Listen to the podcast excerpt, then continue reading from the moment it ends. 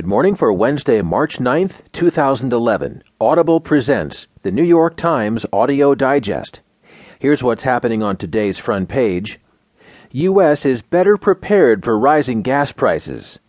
Pro IRA past for chairman of terror panel, and rebels in Libya strain to forge a unified front.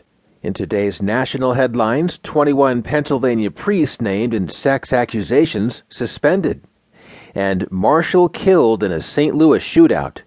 Also, vicious assault on a schoolgirl and arrests shake a Texas town. In today's business headlines, banker rejects idea of reducing home loans. SEC chairwoman under fire over ethics issues. And in a change, Icahn funds turn away outside cash. There will be more business stories along with more national and world news, the latest from the sports page and New York Times columnist Maureen Dowd. Now, from the editors of the New York Times, here are the stories on today's front page. This is the top story U.S. better prepared for rising gas cost, reported by Jad Mouawad and Nick Bunkley. The increase in energy prices is beginning to resemble the rise in 2008. But this time, the American economy may be better prepared for higher fuel costs. Gasoline prices have risen by nearly a third in the past year, and oil cost more than $100 a barrel for the first time in more than two years, driven by fears of extended Middle East supply disruptions and increased demand from an improving global economy. While the latest surge in energy prices is likely to cause some pain and slow the recovery, economists say the spike is unlikely to derail the rebound unless prices rise a lot further. One big reason is that consumers and businesses have learned lessons from the last oil shock.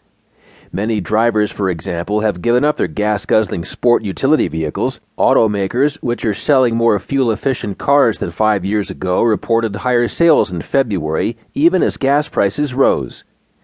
Industries like airlines and trucking, which are most severely affected, have passed on their higher cost almost immediately instead of waiting for the price increases to hammer profits. And much of the rest of the U.S. economy is far less dependent on oil than it used to be oil consumption has dropped more than 5% since 2005, while natural gas use has risen 10%. A glut of domestic natural gas has kept prices low, providing a lift to industries like chemicals and pharmaceuticals and tempering the price of electricity, much of which is generated from natural gas. Still, higher prices matter. Daniel Yergin, the oil historian, said the recent increase forces people into really difficult choices it becomes a thermometer, a register of fear and anxiety.